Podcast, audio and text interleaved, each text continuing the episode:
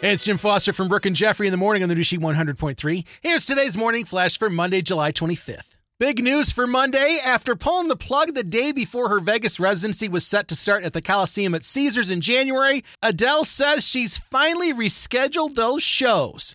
Her 24 weekends with Adele shows start November 18th and go through March 23rd, and they've added eight additional dates, and she's promised she's bringing her absolute best. Much like the J-Lo Ben Affleck nuptials, good things do finally come to those who wait. Should be epic. For the first time in franchise history, the Bears are wearing a helmet that won't be blue.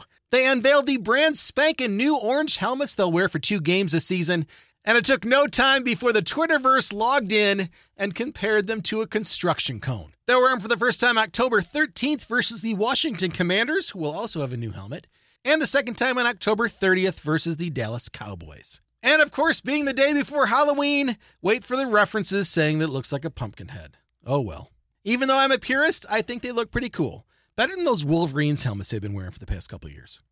And finally, you're never going to guess who's headed to the Marvel Comics universe. One of the big announcements at this year's San Diego Comic Con is that Bill Murray will make his MCU debut in the next Ant Man movie. Ant Man and the Wasp Quantumania is set to hit theaters February 17th of next year. There's your Monday Morning Flash. Have a great day, and thanks again for listening to the new Sheet 100.3. Hits of the 80s, 90s, and 2000s.